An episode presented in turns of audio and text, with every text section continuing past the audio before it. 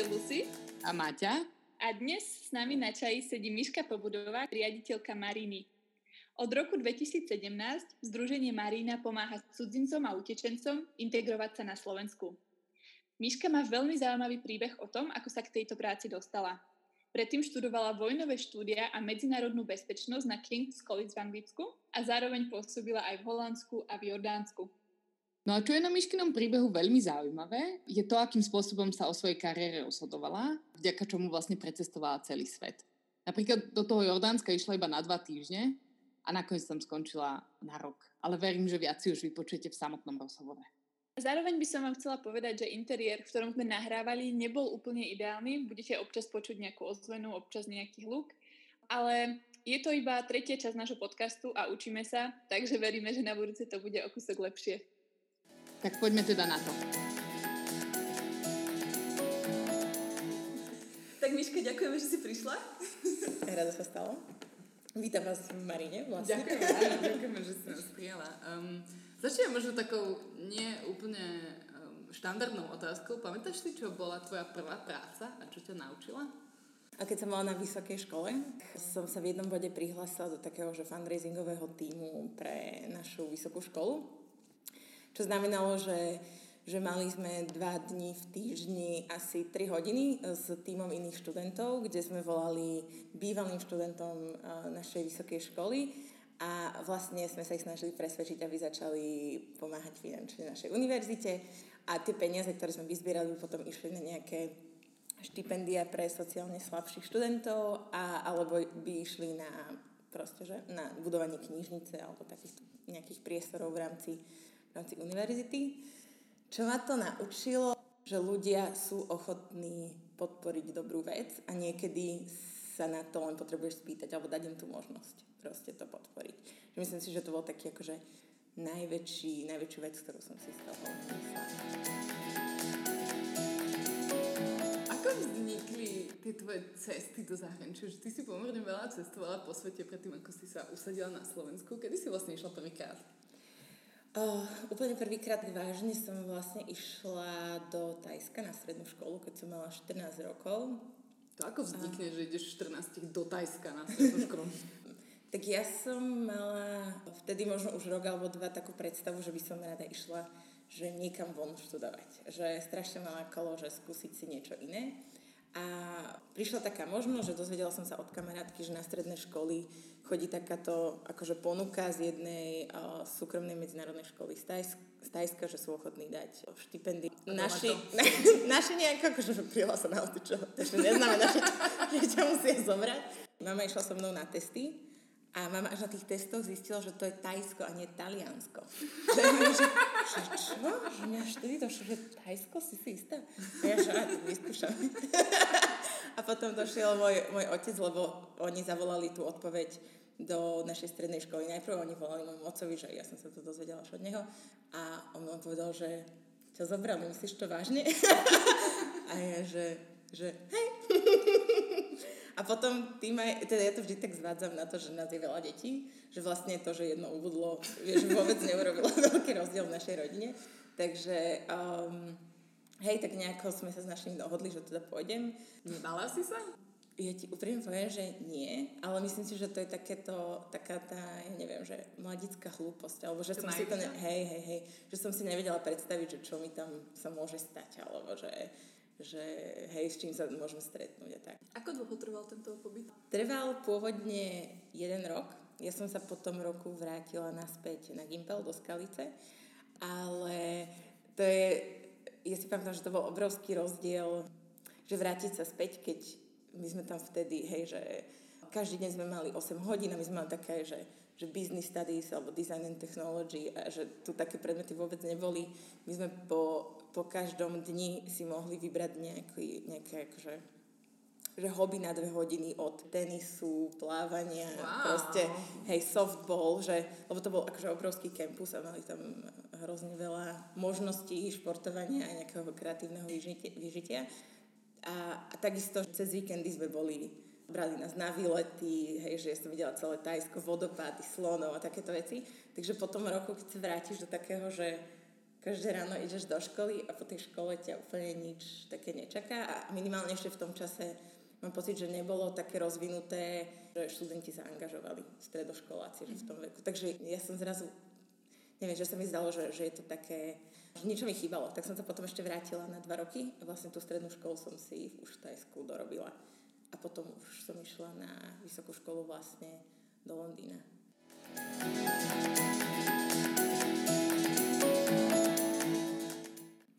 Ty si teda študovala taký zvláštny odbor, ani si ho presne nepamätám jeho názov, tak možno ho môžeš povedať. A mňa na tom celkom zaujíma, že ako sa človek zo Slovenska dostane vôbec k takej téme a nie to ešte, že to teda potom ide študovať do Londýna. Uh-huh, uh-huh.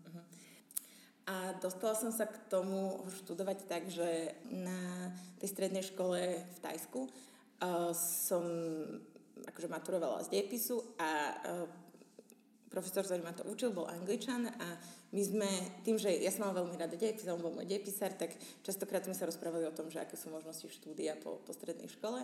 A mňa tak vo všeobecnosti najviac na tom dejepise zaujímalo to, že že ako vznikajú konflikty, ako sa konflikty riešia, ako prebiehajú, a potom ako sa to vie nejako mierovo vyriešiť a potom tá, tá, tá etapa toho rozvoja prebieha. Takže toto bolo taká, že na, najzaujímavejšie na tom dejepise. On mi povedal, že on sám uvažoval, že si pôjde spraviť ešte dodatočný titul na, o, v tomto, tomto odbore a že podľa neho, že by sa mi tam strašne páčilo, že mi to je také, že šité na mieru, že mal by som sa vys, vyskúšať tam, tam prihlásiť a no, takže tak som bola tak trochu navedená k tomuto, k tomuto odboru, ale že k veľkej spokojnosti. A kde si teda študovala? Bol to... Aha, bol to odbor War Studies na King's College London. Čo na to doma na Slovensku, že mami, tati, tak ja idem z toho Thajska do Londýna a idem študovať vo, akože vojnové štúdia, že zo Slovenska, kde teda chvála Bohu, od druhej svetovej vojny sme o vojne. Ne, ne, akože počo sme počuli, ale, ale nežili sme ju, že to musel byť taký šok doma trošku, nie? Mm. Takto, že, že čo sa týka vysokej školy a to, že som chcela ísť do Londýna, tak to bolo, myslím, že pre mojich rodičov také prirodzené, lebo tým, že už som bola na strednej vonku, tak akože očakávali, že asi pôjdem niekde von aj na vysokú školu. Čo sa týka tých vojnových štúdí, úprimne moc som to s nimi ani nediskutovala. My sme sa o tom nejako nebavili, že moji rodičia sa ma nikdy nesnažili nejako ovplyvniť vo výbere štúdia že my sme sa vlastne až minulý rok s otcom mali taký dlhý úprimný rozhovor o tom, že vlastne ja som sa ho v živote nespýtala na radu v takejto oblasti. A trošku mi to tak akože vytkol v jednej súvislosti a, a ja, že, ja, že prečo si by akože proaktívne nedal nejakú radu? A on, že tak ja neviem, že ty už si prišla z tej strednej školy, že ty ideš toto študovať a basta, a že, že to už nebolo akože priestor na, na diskusiu, takže že už vlastne sme sa nejako o tom nebavili. A to si pamätám, že do, to podľa mňa, že celé 3 roky alebo 4, keď sa niekto pýtal mojich rodičov, že čo študujem, tak si neboli celkom istí, že čo to je. Moja mama najmä, ona mi tak občas, že prosím, čo je, že, jak sa to volá to, čo študuješ? Že, že keď sa ma kamošky pýtajú, aby som im vedela povedať. Uh, no. Tak vieš, moja babka si myslí, že robím na počítači, takže...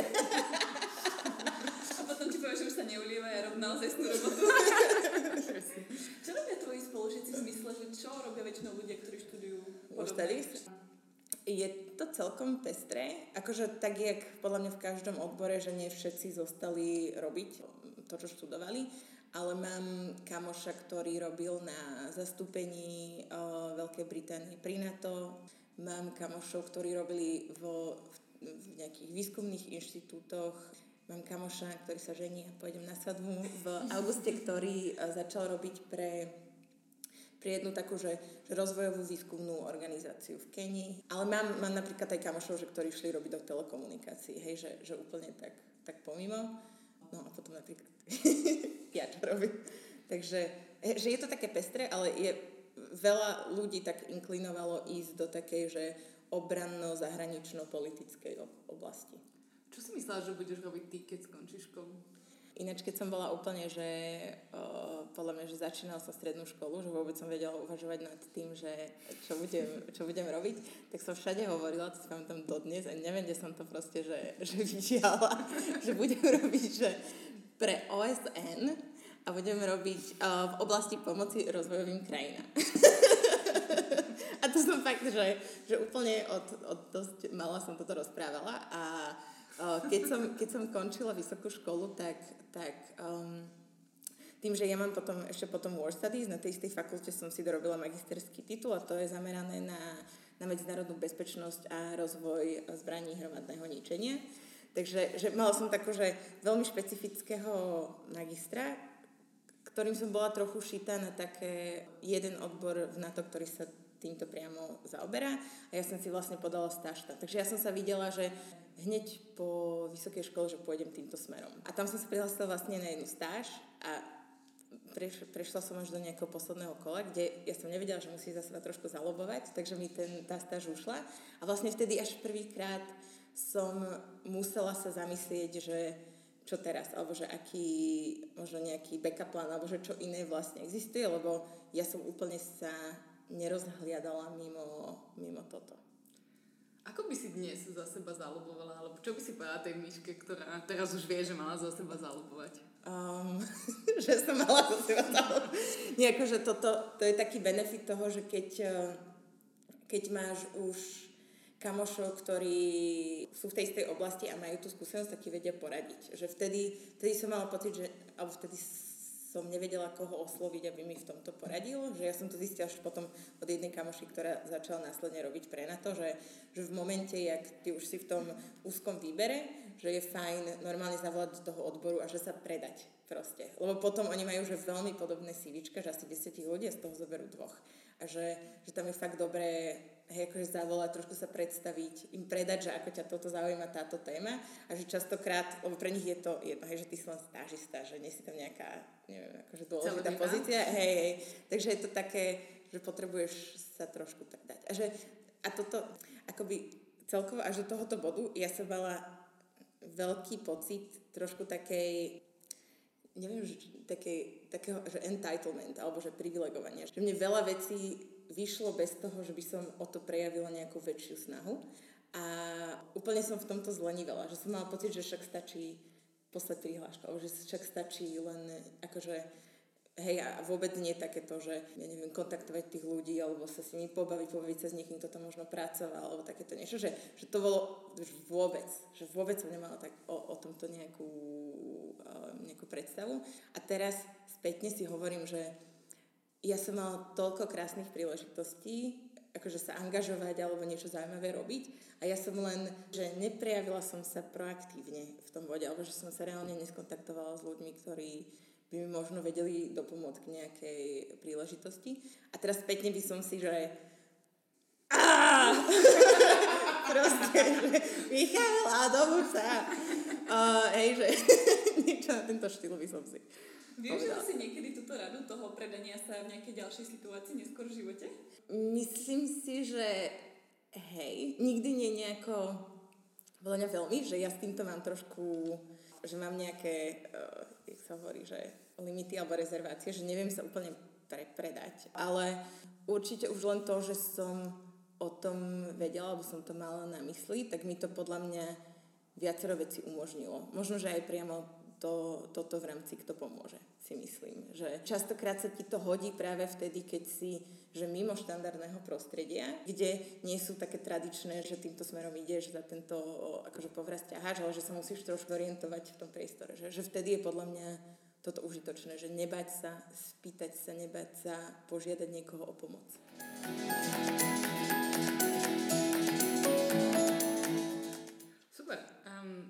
Poďme trochu ďalej. Ty si teda, ak chápem správne, skončil školu a počas arabskej jary si sa rozhodla, že pôjdeš do Jordánska na rok. To je čo za nápad, Miška? Nesúdime. to je taký hlas rodiča, vieš, zo mňa. Mojho rodiča. Hej, pripomínaš mi mojho otca. Hej, to tak podobne, podobne na to reagoval.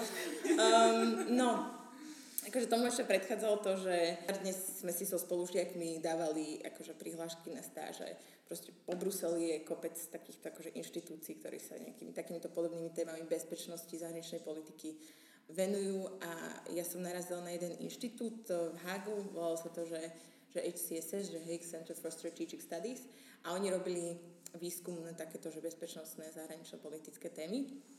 A tam som sa prihlásila, tam ma zobrali, takže na 6 mesiacov som išla na stáž do Hágu a tam som robila celkom zaujímavé veci, typu, že, že oni sa zaobrali tým, že ako, ako je dnes vnímaná moc. Že to, keď si mocný, čo to znamená, že čo to máš, aké páky. A snažili sa proste nájsť inovatívne mm, spôsoby, ako pôsobiť ako štát v, v takom hej, že v globálnej sieti a ovplyvňovať uh, situácie a ľudí bez toho, že, hej, že štandardne je moc o tom, že ty máš veľa zbraní alebo veľa peňazí.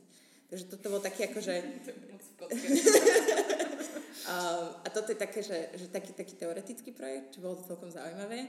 A potom som robila na, na takej uh, štúdii o tom, že, že či by si malo Holandsko vybudovať protiraketovú obranu. Akú? Tak to bolo také to bolo také praktické, že to bolo celkom zaujímavé, že sme využívali participatívne metódy a pýtali sme sa rôznych ľudí v rámci spoločnosti, že čo si o tom myslia a potom z toho vznikli nejaké závery.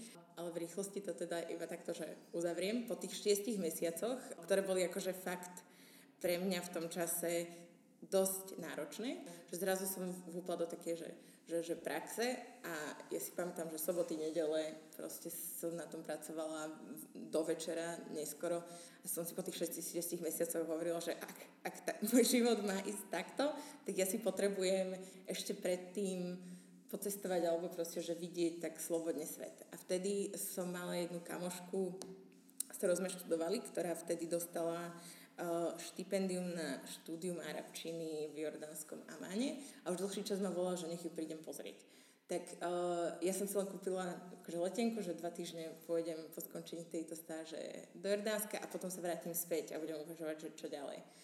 A, uh, takže išla som do Jordánska. Z tých dvoch týždňov nakoniec bol rok.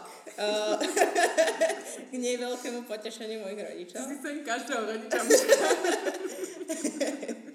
um, tak, takže... No a z dvoch týždňov prišla som tam a zrazu úplne niečo iné. Že sa mi zdalo, že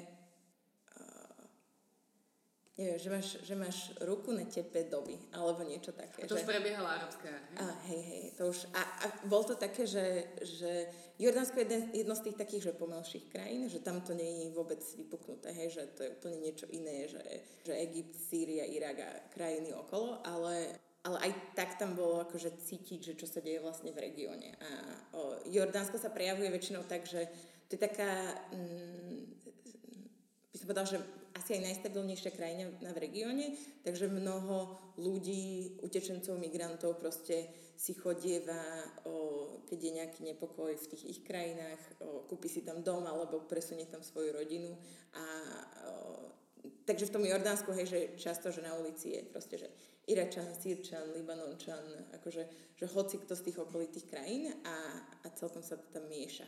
A v Jordánsku akože tá arabská jar nebola nejaká vypuknutá, že bolo tam pár, pár protestov, aj potom, čo som ešte ostala, uh, odišla, ale myslím si, že ešte v žiadnej krajine som nemala takú, že autentickú skúsenosť úplne. A v tomto Jordánsku to bolo úplne, že prvýkrát.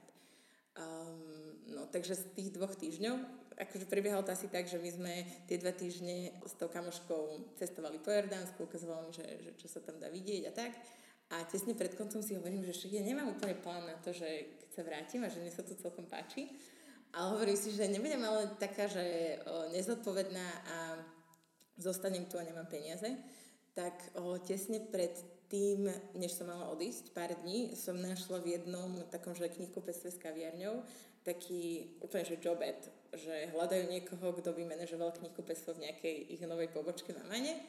A ja, že tak sa prihlásim. Tak som normálne... To ja, že, že to, to, to vyzerá ako, že v pohode. Tak som im poslala CVčko, oni mi hneď na druhý deň alebo v ten deň zavolali, že či by som neprišla na pohovor. Ja som prišla na pohovor a oni vlastne na mieste dali ten job. Takže ja, že ja som mi hovorila, že, že ešte rozmýšľam, lebo ja mám, že od dva dní mi letí proste lietadlo domov, že či tu ostanem alebo neostanem. Ale nakoniec si hovorím, že aj tak moje ďalšie plány si môžem akože plánovať aj túto z Jordánska a doma nemám až také čo zaujímavé robiť, takže tu zostanem. Takže som sa tam zamestnala v tom knihkupectve, vlastne som tam robila rok a potom popri asi o niekoľko mesiacov, keď už to vyzeralo, že možno by som tu rada zostala aj dlhší čas, tak som si cez kontakty, a tu som využila kontakty, aha. aha. Poučená. Poučená z minulosti. Poučená z minulosti som uh, uh, od môjho bývalého profesora zistila, že na Jordánskej univerzite je také, taký malý uh, výskumný inštitút, ktorý sa venuje také, že tiež zbraniam hromadného ničenia. Tak my sme sa skontaktovali a ja som pre nich písala jednu kapitolu do jednej takej publikácie. Takže, že som si, autorka vlastne. Takže som aj taká, taká mini autorka. Takže v tom čase, že aby som mala aj taký pocit, že robím aj niečo, že čo som vyštudovala, tak um, som sa zaangažovala tuto a takisto som začala potom chodiť na Arabčinu. Takže vlastne ty si v Omane manažovala kni- ob- obchod knihami jeden rok. Áno, Aké to bolo? Že máš nejaký tak, taký príbeh, čo, čo máš stále v hlave, že si pamätáš, že to bolo nejak, nejaká zaujímavá skúsenosť? no, ja som tam začala pracovať za celkom také akože by som povedala, že v pohode plat, že by som tam akože vyžila, že ne, nemôžeš si akože veľmi vyskakovať, že u nich je to zhruba nejakých neviem, že 500 jordánskych dinárov, to je tak u nás zhruba, že 500-600 eur. A tým, že som tam, oni si akože v princípe len predstavovali to, že ja som v tom knihkupectve celý deň a potom robím taký, že koľko sa predalo a štatistiky dávam a tak hej, hej, hej že nebolo to nejaké komplikované. Ale potom, čo som tam bola asi mesiac alebo dva, som si všimla, že niektoré tituly sa lepšie predávajú, alebo že si myslím, že mohli by sme niečo iné sem donášať a tak. Tak som Už si bola proaktívna. Tak som, si, tak som si pripravila taký, akože, taký plán, že ako by som toto mohla zlepšiť. A dohodla som si stretnutie s tými majiteľmi toho knihkupectva a som im predstavila, že, že toto by som tu mohla spraviť a že toto by sa tu mohlo zmeniť. A som im povedala, že aj ja to rada spravím, ale musíte mi zdvojnásobiť plán.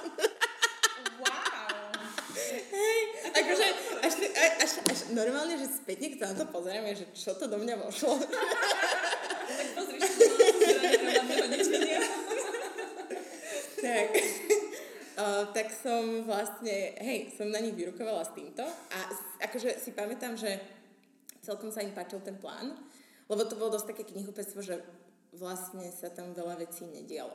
Takže ten plán môj sa im zapáčil a súhlasili s tým, že mi dvihnú ten plat. Takže, hej, takže vlastne od asi, ja neviem, 3. 4. mesiaca, čo som tam robila, som potom, už som bola taká, že pohode. Už si mohla vyskakovať. Už som si mohla vyskakovať. a ty si sa teda potom vrátila na Slovensko. Uh-huh, uh-huh. Ako to vlastne vzniklo? Ako si vedela, že teda už ideš domov a, a čo bola teda predstava toho po tom roku v Jordánsku? Uh-huh. No, mne tesne pred, takto, že, že uh, jedna z takých vecí, ktoré sa mi brutálne páčili uh, na mojom živote v Jordánsku, bolo, že okrem tejto mojej kamošky, čo tam študovala arabčinu, uh, tam bolo, bola tam taká skupinka ľudí, študentov, ktorí tam si robili, uh, neviem, ako sa to u nás hovorí, že také jak uh, výskum lokálny. A boli väčšinou buď archeológovia, jedna bola, robila výskum uh, v literatúre, a jeden mal nejaké politické vedy, alebo dvaja. A o, zhruba tá skupinka bola vždy nejakých 8 ľudí. Boli na, m, mm, akože v britskom inštitúte boli takí, že zastrešení a tam mali aj knižnicu a tam väčšinou akože chodili, oni aj v rámci toho britského inštitútu bývali a to bolo hneď vedľa, v budove vedľa nášho bytu, že kde som bývala ja. Takže my sme o, akože veľa sa stretávali a všetko robili aj s týmito študentami a, akože bolo to vohovské, hej, že my sme mali niekoľko archeológov, ktorí že, že robili vykopávky že v Petre alebo v, v Džeraši, akože to je taký, wow. taký jeden uh, taký hrad. A že oni nás normálne zobrali, alebo že by sme si spravili taký, že víkendový výlet a oni nám išli ukazovať akože vykopávky, alebo že, že my sme išli do pušťa a oni, že vidíš, že tie kamene, ak sú na sebe, a ja, že čo? Ja by som kopla do nich a nevšimla som si, že čo? A oni, že že no, že to väčšinou, keď niekto zomrel, tak dali na neho tak, akože kamene od také ploské, že od najväčšieho po najmenšie. Takže je možné, že tu je akurát niekto proste pochovaný. Ja si pamätám, že, že fakt ten, ten čas, aj ten rok bol plný takýchto strašne pestrých skúseností, že s ľuďmi, ktorí fakt sa rozumeli um, aj tej krajine, aj, aj tomu regiónu tak celkovo. No a tak priebežne, lebo každý tam bol len na niekoľko mesiacov, že začali sa obmieniať tí ľudia, až do bodu, že po tom roku som tam už bola len ja z tej pôvodnej zostavy. že, vlastne, že už som tam bola vlastne, že, že najdlhšie. A to už bolo také, že, že už som si hovorila, že, že, že možno už je aj čas sa posunúť. Aj som si už nevedela predstaviť, že čo ďalej ja v tom Jordánsku budem robiť, aby to stalo pre mňa bolo také, že obohacujúce a ja by som sa tu cítila dobre. Takže ja už som sa pozerala zhruba, ja neviem, po 8-9 mesiacoch, že čo ďalej. A v tom čase ma prišla navštíviť jedna kamoška s frajerom, ktorá vtedy dostala job ako šéfka Globseku. A ona mi v tom čase hovorila, že, že či by som nemala záujem prísť pracovať o, na tom Globseku. A ja si hovorím, že, že moc to nepoznám, som to vygooglila, ale vyzeralo to celkom, celkom zaujímavé. A, a ja, že, ja, že hej, že môžem vyskúšať. A potom sme sa ešte dohodli, že mali otvorenú jednu pozíciu. Um, ja som k tej pozícii potrebovala nejaké také testy spraviť a taký krátky pohovor s ňou, mám pocit, lebo bolo viacej záujemcov. A potom nakoniec ma zobrali. Takže som sa rozhodla, že sa, že sa vrátim no, na Slovensko. Aj celkom po takom, po takom čase som mala pocit, že uh, že mi chýba, že celkom rada by som bola doma, lebo som nemala úplne zažitý dom, tak jak bežne, lebo od tých 14 už som vlastne veľa doma nebola.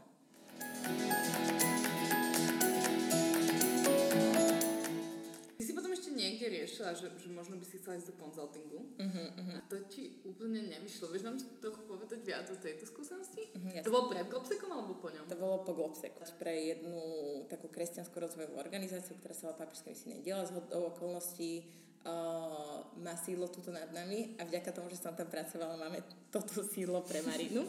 Takže veľa vecí som rada, že sa udiali, alebo že, hej, že som pracovala, kde som pracovala, lebo som mohla využiť veľa kontaktov um, potom na prácu teraz. To sú také tie Steveové Jobsové connecting the dots, nie? hovorí v tom svojom spájanie si. Spájanie si. Vlastne každá skúsenosť niečo dá, ani nevieš ako. Potvrdzujem, potvrdzujem. v mojom prípade definitívne. A keď som odchádzala z Klopseku, tak som už mala takú predstavu, že bol by super robiť niekde, kde že máš reálny dopad na ľudí, alebo že vidíš, vidíš nejaké akože výsledky svojej práce. A to trochu vo všetkých tých predošlých joboch bolo vlastne také, že ty si niečo zorganizoval alebo nejaký výskum napísal, ale reálne nevieš, kto to prečíta, či sa reálne tým nechajú ovplyvniť alebo nie. A je, že je to veľmi také teoretické. Takže celkom ma aj zaujala tá ponuka pracovať o, v tých papierských misijných dielach tam ma to veľmi, úprimne, že veľmi bavilo, lebo som mala veľký priestor, že robiť viaceré zmeny. Úplne takisto, že, že celkom od podlahy, od toho, že sme robili novú webku, že sme o, inak zorganizovali proste databázy darcov, projekty, hej, že, že bol to fakt veľmi zaujímavé, ale po zhruba nejakom roku som rozmýšľala, že, že toto ešte nie je úplne že celkom ono, že ešte by som chcela ísť robiť niečo iné, ale dosť som dosť som bojovala s tým, že čo iné by to mohlo byť. A v tom čase som mala v okolí ešte jedného kamoša a, myslím si, že ešte aj jednu kamošku, ktorú z konzultingu buď robili, alebo sa snažili tam dostať. A pre mňa to bol typ jobu, že keď si nie som istá, že čo chcem úplne konkrétne robiť, ale viem, že to chcem robiť veľmi dobre a že, že som sa dopočula, že ľudia, čo chodia do konsultingu, tak to sú takí, že, že veľmi, veľmi šikovní a a v rámci tej práce sa môžu naučiť, že o všetkom. Hej, že taká bola moja predstava, že čo by mi konsulting dal. A začala som sa teda pripravať na tie testy, že zistila som, že čo k tomu všetko potrebujem a tak. Mal som aj nejakú učebnicu, z ktorej som sa učila, alebo nejakú knihu, akože kde boli také tie typické nejaké tie casey, alebo takéto tieto príklady. Koľko loptiček sa zmestí do lietadla. Hej, hej, hej. Podobné hej. zábavné úlohy. Hej, hej, hej.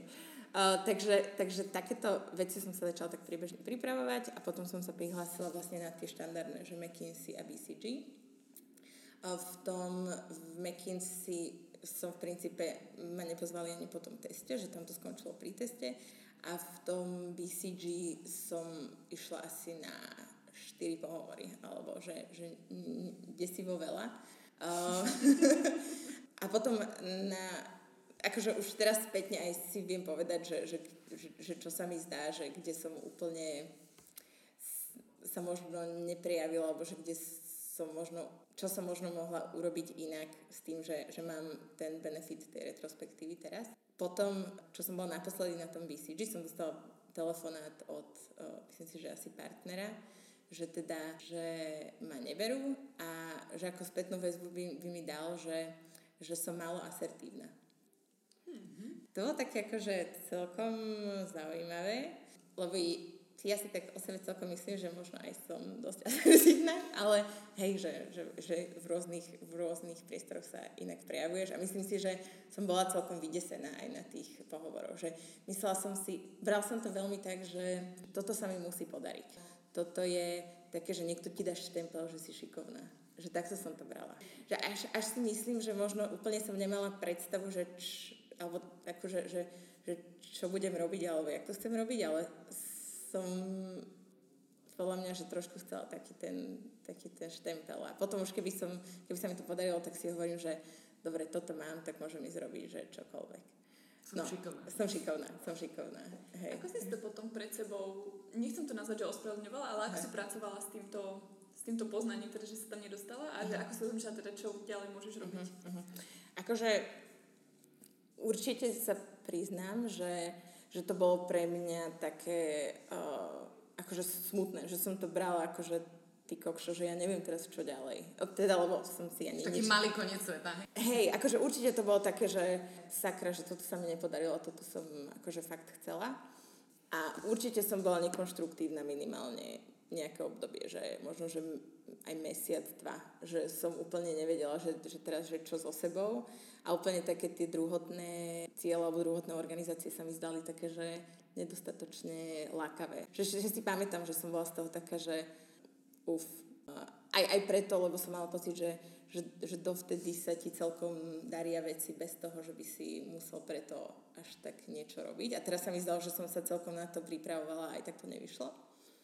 Ale potom trochu mi to dalo taký nový náboj v tom, že vlastne to, čo robím, mi dáva že dostatočný priestor, ak chcem, robiť vš- skoro všetko z tých vecí, ktoré by som chcela robiť napríklad v tom konsultingu. Hej, že, že som si hovorila, že hore organizácia, ktorá je celkom malá a v ktorej mám prístup akože ku všetkým dátam, v ktorej mám priestor akože robiť a prispôsobovať veci, že, že akýmkoľvek spôsobom, že, že v princípe ja si ten priestor viem vytvoriť aj sama. Alebo že to, čo som si od toho slubovala, okrem teda tej pozlátky, akože ktorú som, ja si myslím, že v tom silne vnímala, tak si ju vieš nájsť aj v iných joboch a dokonca aj v tom, v ktorom si. Takže že pre mňa to určite dalo spätne možno taký väčší náboj v tej práci, v ktorej som bola.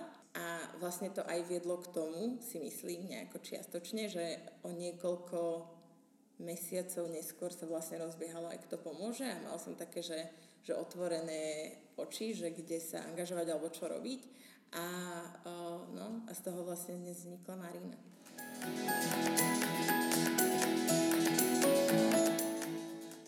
Poďme teda k tomu, kto pomôže. Kto pomôže teda vzniklo v rámci spoločenstva Ladislava Hanusa. Uh-huh, uh-huh. A bola to vlastne podpisová kampaň vtedy, nie?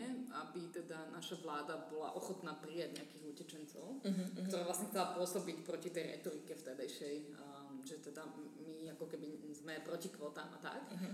Um, ako si sa k tomu vlastne dostala ty? No, ja tak, že um, ja som v tom čase bola prihlásená na, na tom semestrálnom kurze, ktorý organizuje spoločenstvo Ladislava Hanusa. To je taký poloročný program, ktorý je zameraný na teológiu, filozofiu a Bratislavské Hanusové dni. A Juro Šus, ktorý je aj bol uh, predsedom SLH, si zavolal na toto podujatie jedného fotografa, ktorý ktorý tam prezentoval fotografie z irackého utečenského tábora a on ma zavolal, že či by som neprišla ho moderovať. A ja som nad tým dlho rozmýšľala, lebo ja, akože bývala som hamblivejšia. A,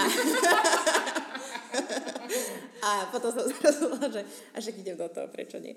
A uh, už priamo na podujatí uh, Juraj predstavil projekt, kto pomôže, ktorý bol v takej, že, že beta verzii že chceli by niečo konštruktívne spraviť pre, pre ľudí, ktorí utekajú z Iraku a zo Sýrie. A vymysleli takúto, že, že petíciu s pridanou hodnotou, lebo to nebolo len o podpise, ale ľudia akoby v tom bode museli slúbiť alebo pridať, že, že, že ako by vedeli pomôcť, ak by utečenci z týchto krajín prišli. Hej, takže tam písali, že, že, že s doučovaním jazyka, s hľadaním bývania, s hľadaním práce a tak ďalej. No a keď som tam bola, tak Juraj to predstavoval a, a prosil ľudí, že ak mal niekto záujem s tým pomôcť alebo sa nejako angažovať, že nech dá vedieť, tak akorát sa skončil ten môj, uh, ten môj slot s týmto fotografom a že Juraj, že ja vám pomôžem trošku. trošku. ja, že trošku vám pomôžem, že hej, že super. Ja, že hej, že tak mi to pošli, alebo že daj mi vedieť, že čo potrebuješ. A potom z toho, z takého úplne len, že som si nevedela predstaviť, čo odo mňa bude chcieť, alebo v akom to je štádiu, až po to, že podľa mňa, že asi do mesiaca od, od toho podujatia som vlastne koordinovala už celé to, kto pomôže. Tesne potom ešte, aha, na to by som zabudla, som vlastne išla do Etiópie na 3 mesiace. Na to obdobie to prevzal jeden kamoš, takisto je Selhák Hugo Gloss, ktorý teraz manažuje rozvojové projekty v Slovenskej katolíckej charite. A, o, no, a keď som sa vrátila späť, tak zase som sa do toho obula. O, mám pokračovať ďalej? Asi možno, ja som, my sme sa o tom už raz rozprávali, alebo viackrát, ja som ti mhm. hovorila, že ja mám pocit, že ak existuje Boh, tak má SLH veľmi rád, lebo v SLH sa dejú také malé zázraky, ja mám pocit. Že napríklad, ako si spomínala tie bratislavské Hanusové dni, že uh-huh. dva dní predtým nie, nie, sú, nie sú stovky stoličiek a zrazu sú stovky stoličiek. A, a mám pocit, že aj pri tom vzniku, kto pomôže, to tak trochu bolo. Že uh-huh. Vlastne presne z takej malej veci, ktorú proste Juraj nejako predstavil, zrazu proste to akože začal byť veľký projekt. Uh-huh ako to vnímaš? Ako, ako máš pocit, že, že to vlastne celé ako keby rástlo a, a zväčšovalo sa, až sa teda vlastne z toho začal potom, alebo si si povedali, že to už bude teda uh-huh. nejaká organizácia, že to nebude len o tejto jednej ak- akcii? Akože určite tie začiatky vnímam tak, že, že bez, bez toho networku SLH by to v živote nebolo také veľké. Podľa mňa, že ak by sa to nezačalo v SLH, že SLH to začalo aktívne posúvať medzi svojich členov a potom ďalej. Že ľudia sa vedia veľmi ľahko zaangažovať, ak sa im to páči. Že, že, sú, že je to taká živá pôda pre nejaký aktivizmus. A už som párkrát som aj zvažovala to, že, že hej, aj tak kriticky sa pozrieť na seba, že, že čomu som dopomohla ja ako osoba v rámci toho rozvoja projektu, aj čo, ktoré sú veci, že ktoré by som ja v žiadnom prípade nevedela ovplyvniť a toto je definitívne jedno z nich. Že ja keby som si proste na zelenej lúke zmyslela, že kto pomôže, podľa mňa, že nikto, nikto by o tom, nikto by nepomohol, dodnes by o tom nikto nevedel. Ale hej, akože absolútne úprimne, že že, že bez SLH, bez toho že momenta, ktorý oni vytvorili, by to určite nemalo taký dosah, ako malo. V princípe, ja som sa už dostala k tomu vtedy, keď to bola otázka, že len takého, že starania sa o vec, ktorá už existovala. No, že v tomto fakt, že SLH, že klobúk dole.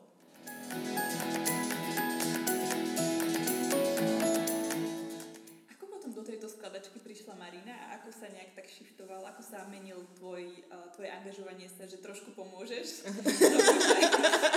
že začínaš trošku viac pomáhať. aha, aha, akože trošku, ale s tým, že ten projekt sa mi veľmi páčil, aj už som to viackrát hovorila uh, ľuďom okolo seba, že, že aj toto je to, to spájanie tých, tých podiek, že, že ja som v Jordánsku mala uh, intenzívnu skúsenosť s utečencami ktorí prichádzali do Jordánska z týchto okolitých krajín a, a silne som vnímala, že, že, že, čo, sa, že, že čo sa deje a že, že nejaké mm, v tomto prípade v Jordánsku je, že nejaké systémové riešenie bolo treba, ale mm, vlastne aj moji spolubývajúci v Jordánsku boli dvaja irackí utečenci. A ja som úplne osobne uh, vedela o tom, že s čím sa oni potýkajú. Hej?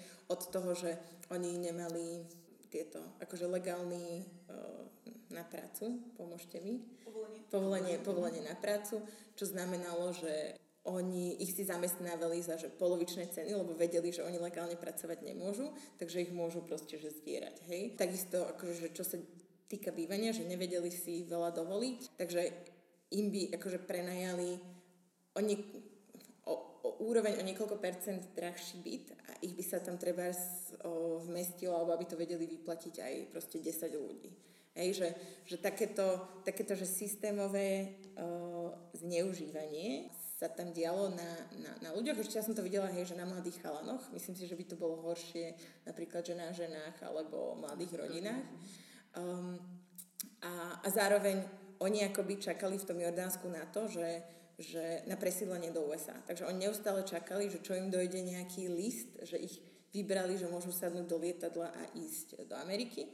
A oni nemali, tebe nikdy nepovedali, že ešte 3 mesiace do rozhodnutia, alebo ešte už len 2 mesiace do rozhodnutia. Hej, že, že ty si len neustále čakal, že čo to rozhodnutie dostaneš a niektorí ľudia čakali, že, že 5 rokov. Také hej, čakanie že, na Godota. Hej, to akože, že nevieš si nič začať, nevieš si začať budovať nový život, že si len v takom neustálom takom limbe, že, že, že čo, čo bude ďalej a kedy sa budeš môcť posunúť.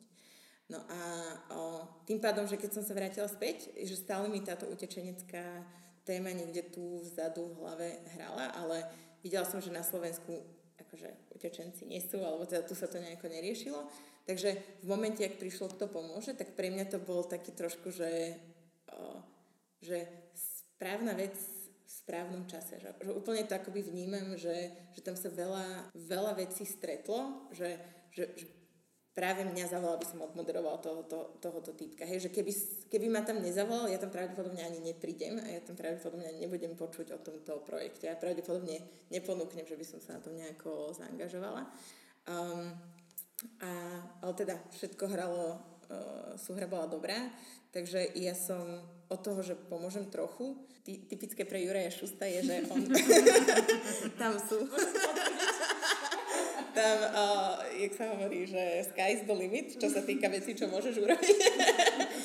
Takže ja som bola taká, že celkom otvorená sa v tom angažovať, lebo sa mi to páčilo, že zdalo sa mi to niečo uh, zaujímavé a prínosné. A vtedy som stále bola v takom, v takom uh, rozpoložení, že ešte uvidím, že možno by som aj celkom rada odišla z práce, v ktorej som bola a začala niečo nové. Takže ja som bola otvorená tomu, že robiť viac a viac a uvidieť, že kam to vlastne mm, príde. A možno tak, že je v rýchlosti preskočím, že čo sa s tým stalo a môžem sa tomu, mm-hmm. tomu vrátiť, ak by ste mali záujem, že v princípe kto pomôže, napriek tomu, že na našu výzvu teda nereagovala vláda pozitívne a nepresídlili žiadnych ľudí uh, z Iraku a zo Sýrie, my sme sa už začali priebežne angažovať na pomoc tým utečencom, ktorí už na Slovensku boli. Koľko ich vtedy bolo? To bolo akože v desiatkách, že maličko. A, a podobný je ten stav aj dnes v princípe. A o, tým, že my sme vymýšľali nové spôsoby, ako podporiť o, utečencov a potom neskôr už aj cudzincov v integrácii, tak začali sa nám vytvárať proste programy, začali sme robiť viac a viac aktivít, až do bodu, že sme sa rozhodli, že o, po mestách vytvoriť reálne organizáciu, ktorá sa venuje integrácii na Slovensku. A o, v marci 2017, pred dvomi rokmi, sme vlastne založili Marinu.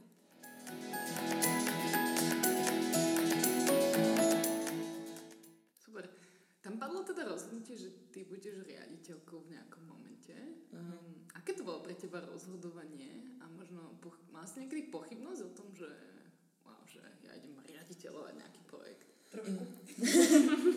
um, akože priznám sa, že, že nie. Tým, že mne sa ten projekt uh, veľmi páčil a mal som už pocit takej moja minulá práca už, že už som jej dala, čo som vedela, že tam už nejako nie je kam sa posunúť. Teraz to znie, že riaditeľ alebo riaditeľovanie, tak, tak strašne honosne, ale v princípe to len znamená, že, že musíte robiť všetko, čo si tá organizácia vyžaduje, ale s tým, že malá si toho nevyžaduje až tak veľa, možno raz to trošku viac, hej, a ja len teraz zistujem, že čo vlastne riaditeľovanie je, tak priebežne.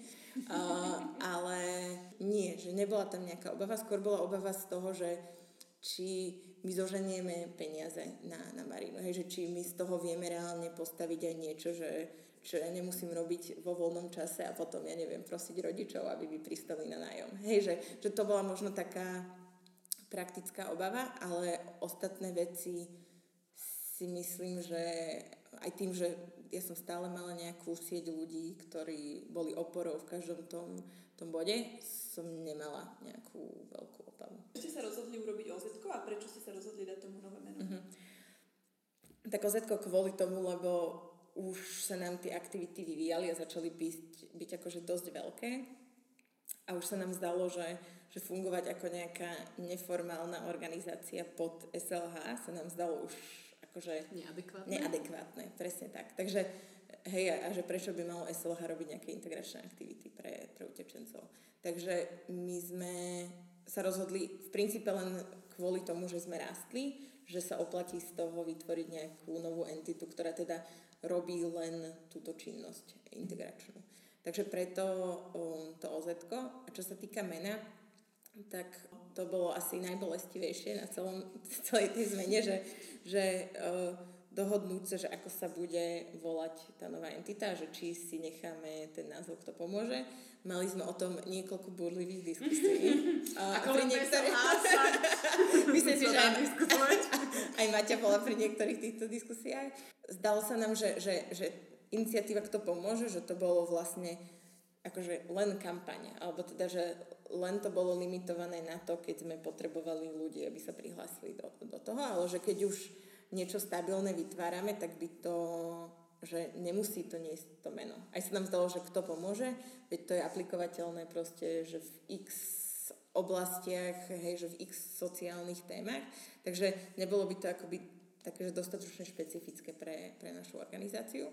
Potom, keď sme vymýšľali to, že teda čo iné, tak um, veľmi sa nám páčilo to vymyslieť nejaký názov, ktorý by mal v sebe nejakú slovenskú konotáciu, kvôli tomu, že integrujeme akoby, že, že do slovenskej spoločnosti a zároveň nejako obsahovalo tú myšlienku toho, čo robíme.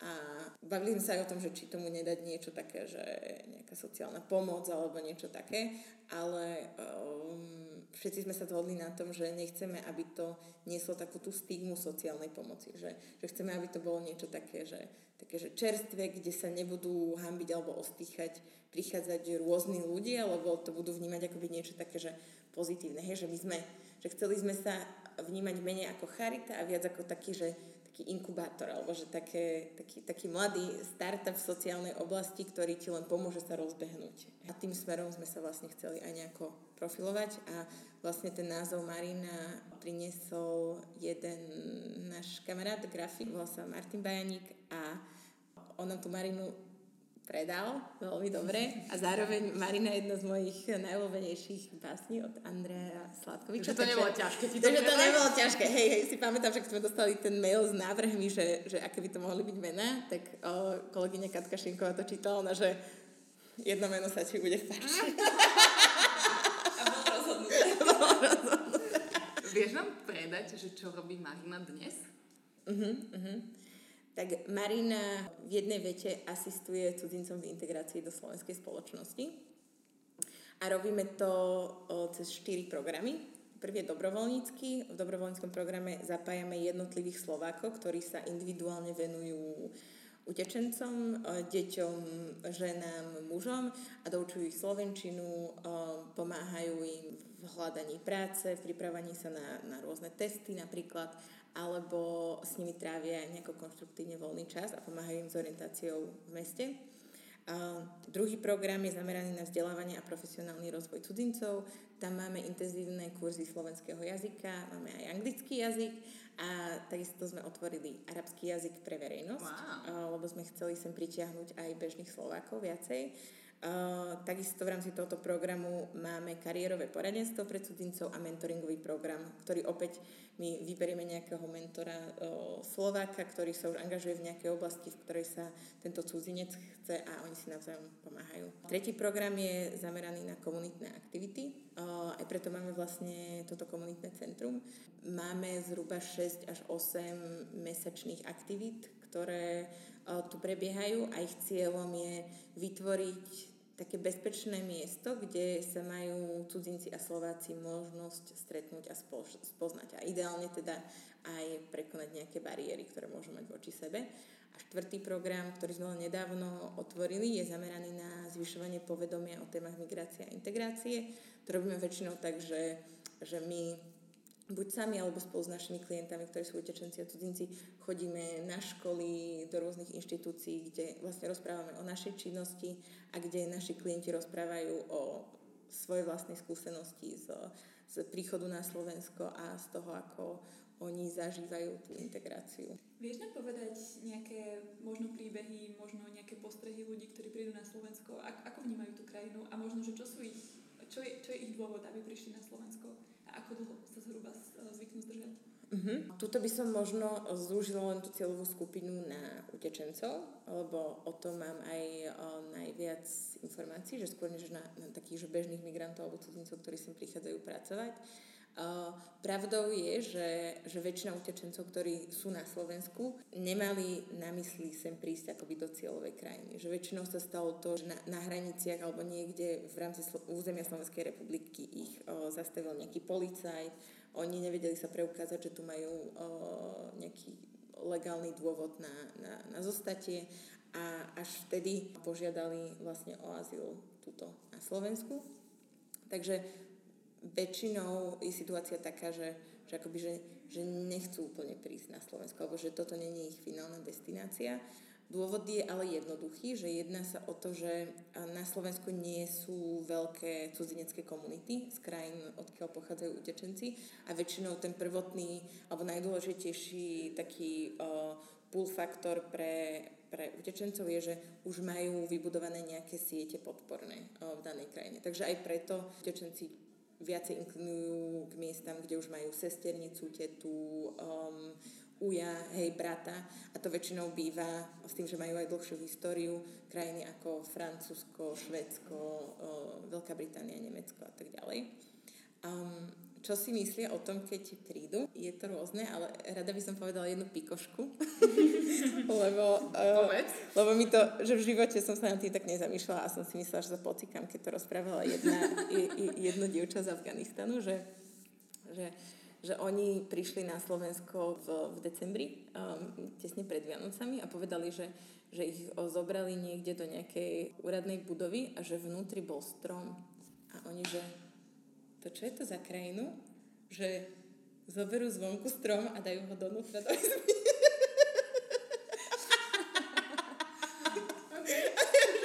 Ale že keď sa na to pozreli takto, že, že vlastne, hej, že my vlastne zasekáme zvonkajší strom, donesieme donútra.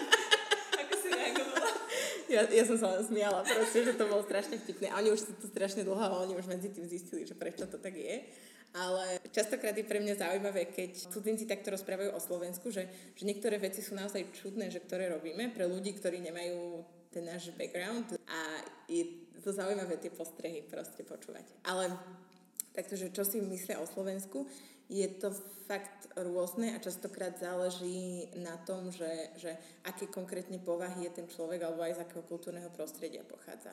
Lebo žiadny utečenec podľa mňa, že ne, sem neprišiel že, a mal to tu rúžové. To je absolútne bežné a myslím si, že hádam každý klient nám to niekedy povedal, že ak je snečí alebo hej, že o, nejako inak sa oblieka, hej, že má nejaký atypický proste vzhľad, tak ľudia na neho škare pozrú, alebo dokonca, hej, že skomentujú v autobuse niečo. Máme, máme uh, chalanov z, z Burundi, ktorí, hej, že niekto ich napadol v autobuse alebo utekali od neho z autobusovej zastávky, lebo im niekto vyhrožoval, že im dá pohube a takéto veci. Že myslím si, že, že každý z našich klientov sa aspoň v nejakom bode stretol s niečím takýmto.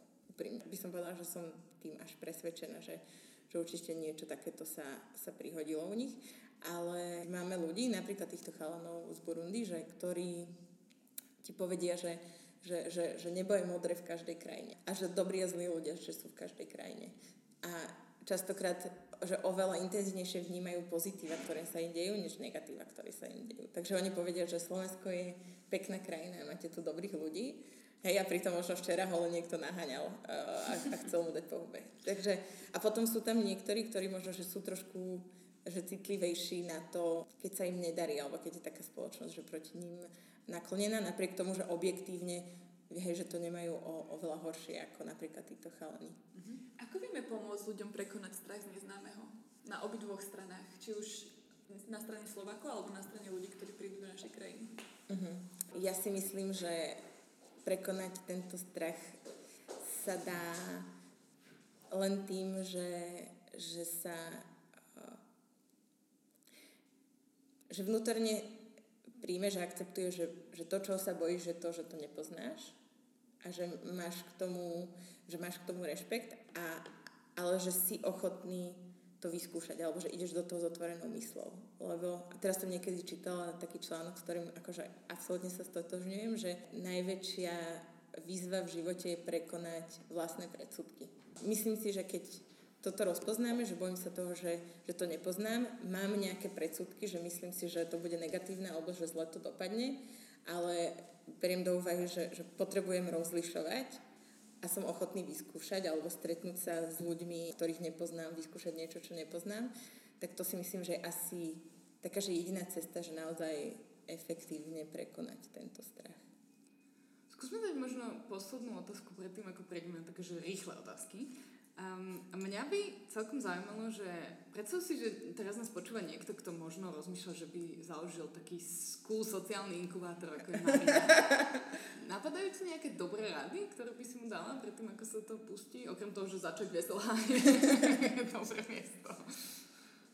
Podľa mňa úplne prvý krok by mal byť podľa mňa taký, že, že si pozrie, že čo tu už je, alebo čo tu už existuje. Lebo podľa mňa ľudia by nemali za každú cenu zakladať niečo nové, ak už náhodou niečo funkčné to existuje. Že podľa mňa veľakrát sa o, možno aj lepšie alebo efektívnejšie vieš využiť svoju energiu, silu o, na, na zlepšenie niečo, čo už tu existuje, než vytváranie úplne niečoho nového.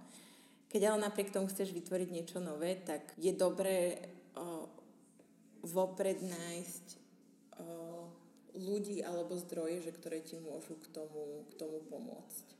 A my, je, jedna vec podľa mňa, že z ktorých my veľa benefitujeme a ktorú podľa mňa nevyužívajú dostatočne ostatné organizácie, sú dobrovoľníci. Alebo sú to, že, že uh, my akoby priebežne tou svojou činnosťou si budujeme komunitu ľudí, že ktorí uh, nám fandia, ktorým sa páči, čo robíme, ktorí sú ochotní nám pomôcť. A myslím si, že, že keď si toto buduješ, tak že vždy sa máš na koho brať, ale vždy ti má uh, kto helfnúť. A vyžaduje si to inak veľa času, že není to také, že ty sa vieš spolahnúť, že proste len tak budeš mať komunitu, ale že, že, že je, to potom, je to potom taký zdroj podpory a pomoci uh, a rozvoja vlastne tej tvojej organizácie do budúcna. Super. Poďme za na rýchle otázky. Lucy, kľudne začni. Dobre, uh, ktorú knihu by sme si mali všetci prečítať podľa teba? No pressure. Fú.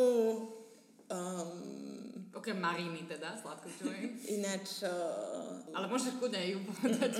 Rozmýšľala som, že mám najobľúbenejšie knihy, ale to by úplne bolo len, že lebo sa mi to páči. Ale teraz, dobre, uh, v súčasnosti uh, čítam knihu, ktorá sa volá Milkman a uh, napísala ju Anna, Anna Burnsová. Uh, minulý rok vyhrala Man Booker Prize. A je to o tom, je to o Írsku v 60. a 70. rokoch a je to niečo výborné. Ilustruje to to, čo sa môže stať, keď dva tábory sa od seba dostanú extrémne ďaleko.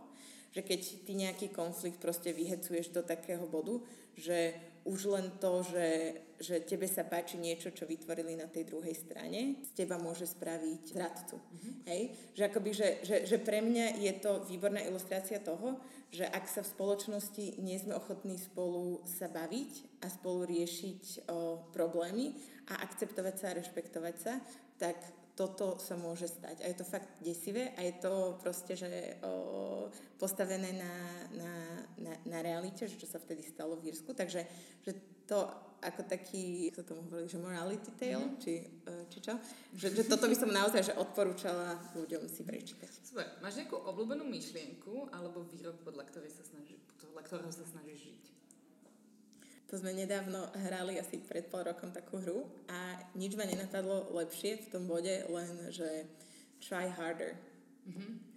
Že snaž sa viac. Hej, že snaž Super. sa viac. Aké máš hobby? súčasnosti žiadne. um, a normálne?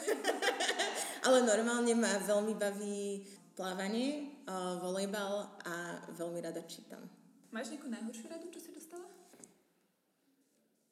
Keď ti napadá, tak poďme to.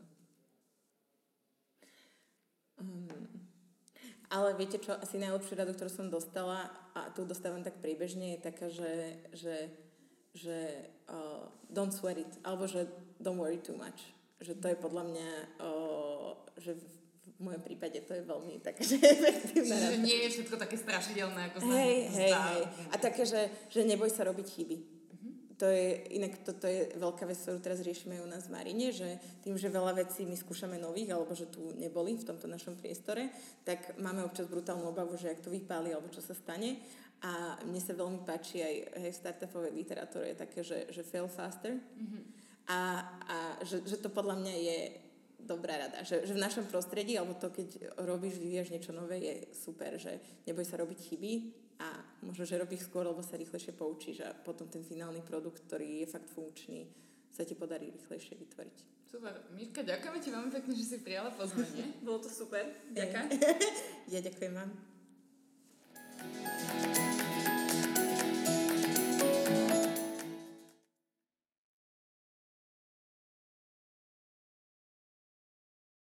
Tak dúfame, že sa vám Miška páčila aj napriek tej ozvene v pozadí a že ste si niečo z jej príbehu zobrali. Lucy, čo bolo to, čo si si zobrala ty? Najviac mi rezonovalo to, že Miška sa nebojí nových a cudzích vecí, čo sme mohli vidieť cez celý jej príbeh. Mohli sme to vidieť v tom, kde všade cestovala, čo všetko skúsila, ale zároveň aj v tom, že sa vrátila na Slovensko a pracuje na integrácii migrantov do našej komunity. Mati, čo si si zobrala ty? No ja už ako som hovorila aj v tom úvode, mňa veľmi na myške zaujíma, zaujíma to, ako sa rozhoduje a že mi príde, že sa rozhoduje trošku viac intuitívne a že nie vždy potrebovala vidieť e, na 20 rokov dopredu a 10 krokov. A to je niečo, čo by som si ja určite rada zobrala. Že vlastne ten myškým príbeh nám ukazuje, že náš život tak niekde zavedie na zaujímavé miesta, keď má človek otvorenú mysel. Ak nám chcete napísať alebo dať nejaký feedback o tom, čo ste si zobrali z tohto rozhovoru vy, môžete tak spraviť buď na našich sociálnych médiách, či už na Instagrame alebo Facebooku na čaji, alebo na našej stránke www.načaji.sk. Veľmi sa tešíme na to, že sa dozvieme viac o tom, ako sa vám tento podcast páčil. A na záver by sme chceli poďakovať Slido za to, že nám umožnil vznik tejto iniciatívy.